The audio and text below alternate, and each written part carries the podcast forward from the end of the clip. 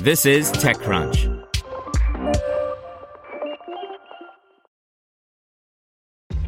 This episode is brought to you by ShipStation.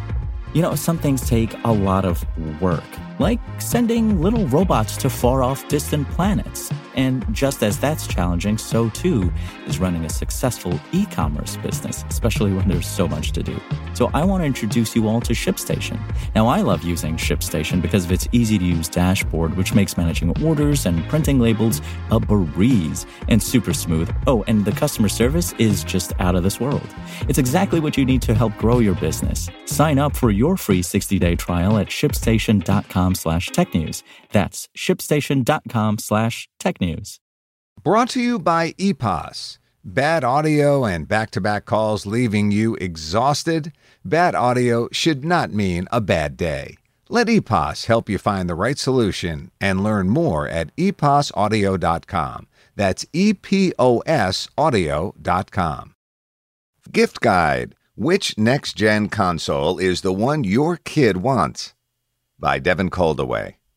This holiday season, the next generation of gamers, bless their hearts, will be hoping to receive the next generation of gaming consoles.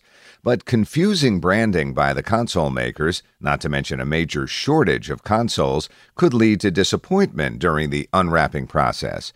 Before making any big promises this year, you'll want to be completely clear on two things which console you're actually trying to get, and how much of a challenge it might be to get one. By the way, it's totally understandable if you're a little lost, particularly on Microsoft's end. The branding is a little weird this time around. Even the lifelong gamers on our staff have mixed up the various Xbox names a few times. If you're not 100% sure which brand of console your kid or partner or whoever has, go take a look right now. An Xbox will have a big X somewhere on a side without cables coming out of it, and a PS4 will have a subtler PS symbol embossed on it. The Pro has three layers, and the regular one has two. Okay, now that you know what you've got, here are the new versions that they want. We start with Sony PlayStation 5. The PlayStation 5, or PS5 for short, is the newest gaming console from Sony. It's the one your kids want if they already have a PlayStation 4 or even a PlayStation 4 Pro, which they might have gotten a year or two back. The PS5 is more powerful than the PS4, but it also plays most PS4 games, so you don't need to worry about a game you just bought for a birthday or whatever. It has some fancy new features for fancy new TVs, but you don't need to worry about that. The improved performance is the main draw. There are two versions of the PS5, and the only real difference between them is that one has a disk drive for playing disk based games. They both come with a controller and are about the same size. The one with the drive costs $500 and is the one you should choose if you're not completely certain the recipient would prefer the driveless digital edition.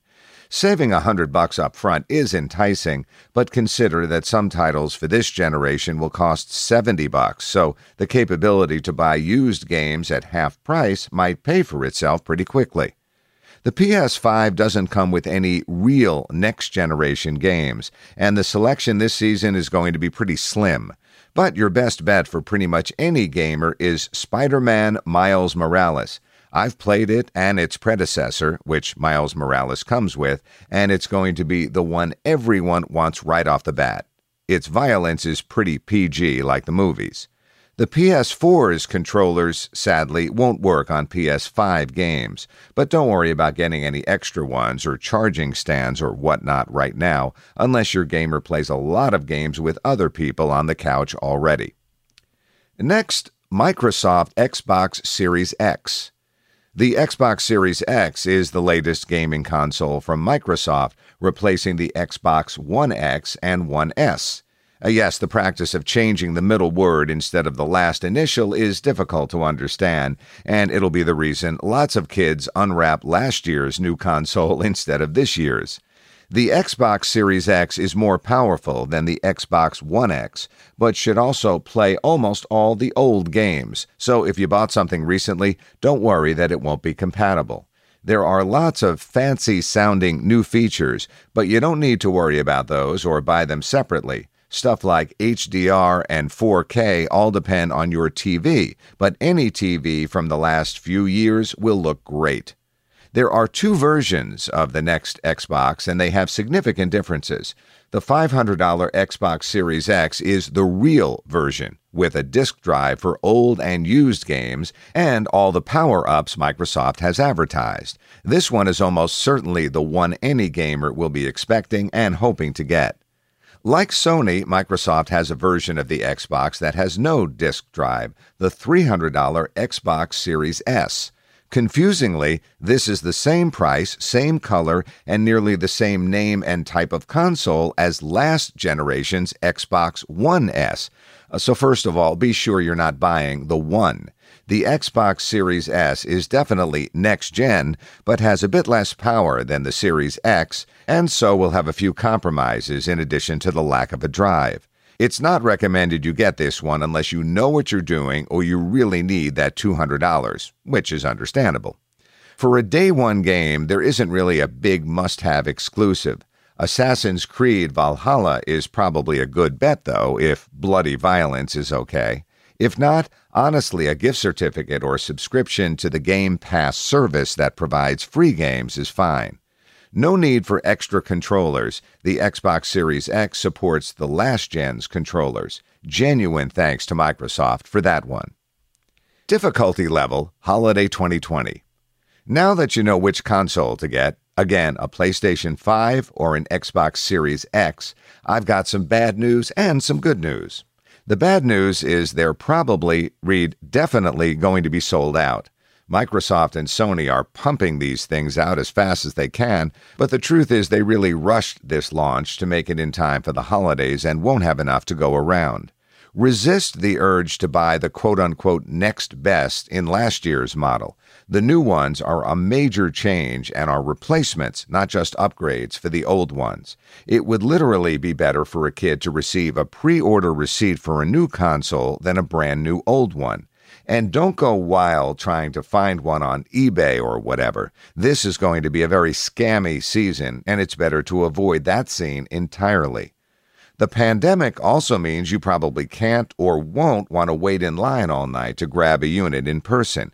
Getting a console will almost certainly involve spending a good amount of time on the websites of the major retailers and a good bit of luck. Follow electronics and gaming shops on Twitter and bookmark the console's pages to check for availability regularly, but expect each shipment to be sold out within a minute or two and for the retailer's website to crash every single time. Don't buy them a Nintendo Switch either, unless they've asked for one, of course. The Switch is fantastic, but it's completely different from the consoles above. Now, the good news is they won't be missing out on much right now. Almost every game worth having for the next year will be available on the new and old consoles, and in some cases, players may be able to start their game on one and continue it on the next. A good luck figuring out exactly which games will be enhanced, upgraded, or otherwise carried between generations. It's a patchwork mess, but any of the hot new games is a good bet. Good luck. Want to learn how you can make smarter decisions with your money? Well, I've got the podcast for you. I'm Sean Pyles, and I host NerdWallet's Smart Money Podcast. Our show features our team of nerds, personal finance experts in credit cards, banking, investing, and more. And they'll help you make the most of your money while cutting through the clutter and misinformation in today's world of personal finance. You'll get clarity on strategies to help you build your wealth, invest wisely, shop for financial products, and plan for major life events. Listen to NerdWallet's Smart Money Podcast wherever you get your podcasts.